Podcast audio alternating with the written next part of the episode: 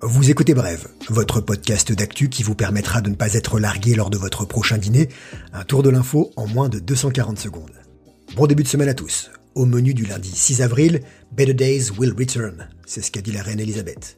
Pendant ce temps-là, la NASA a un drôle de sens des priorités et on a retrouvé des palmiers chez les manchots. Pour finir, nos bonnes idées confinées. Better days will return. Elle règne depuis 68 ans et ce n'est que sa quatrième allocution télé.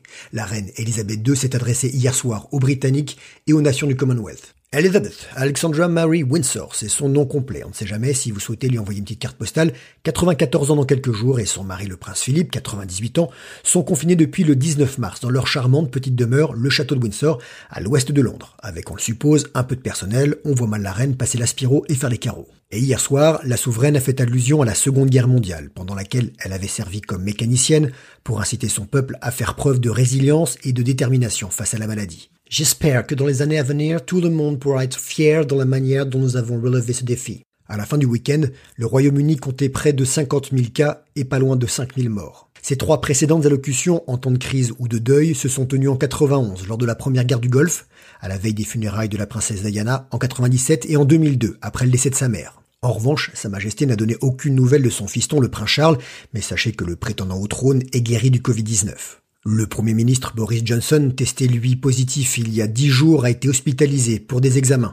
Il souffre de symptômes persistants selon Downing Street, le maquignon local. Ses proches disent qu'il a un bon moral et qu'il reste aux commandes. Depuis le 23 mars, le confinement outre-Manche ressemble au nôtre.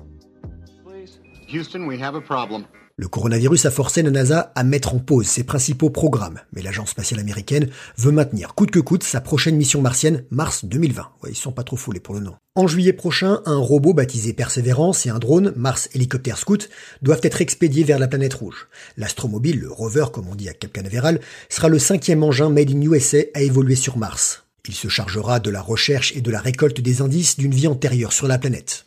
Il a également à son bord trois puces qui contiennent les 10 millions de noms de personnes qui ont participé à la campagne Send Your Name to Mars. Mais aussi un message codé en morse, en espérant que les petits hommes verts sachent lire le morse.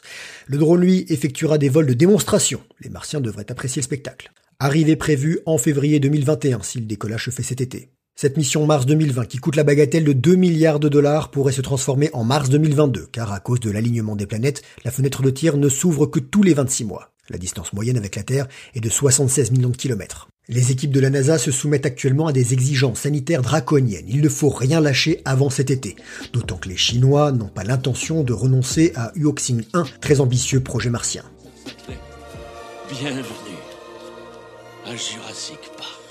En ce moment, l'endroit le plus sûr sur Terre est l'Antarctique, le seul continent inhabité ou presque, je compte pas les manchots et la poignée scientifique. Le thermomètre a affiché aujourd'hui un bon moins 50 degrés, il y avait un léger vent d'est, mais ce désert blanc et gelé n'a pas toujours été si inhospitalier. Des chercheurs qui ont étudié une carotte de sédiments ont découvert qu'une forêt tropicale et des marécages existaient à 800 km du pôle sud, mais c'était il y a environ 90 millions d'années, l'époque du Crétacé, celle des dinosaures. Le climat à l'époque y était tempéré, température moyenne de l'air 12 degrés, c'est environ 2 degrés de moins que la température moyenne en France à ce jour. Côté précipitation, ça devait ressembler à ce qu'on connaît au Pays de Galles aujourd'hui. Température clémente et humidité malgré 4 mois de nuit polaire, dû certainement à l'immense concentration de dioxyde de carbone dans l'atmosphère. Faut tout de même pas espérer retrouver les restes d'un T-Rex gelé.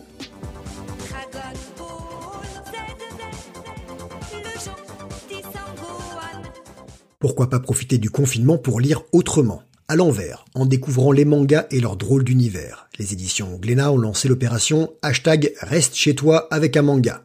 Pendant 48 heures, on peut lire ou relire le premier tome de classiques du genre ou de séries récentes et peut-être que ça rapprochera certains parents de leurs adolescents. Vous êtes fan de comics, allez consulter le site du Digital Comic Museum qui collectionne pas moins de 15 000 revues américaines de BD tombées dans le domaine public. Connectez-vous, c'est gratuit. Vous préférez les éditeurs belges?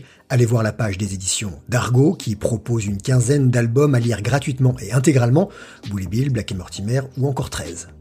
Voilà, c'était bref, merci de nous écouter, on vous souhaite encore un bon début de semaine à tous, on se retrouve demain, même podcast, même heure, suivez-nous sur les réseaux sociaux, parlez-en autour de vous, car l'info, ça se partage.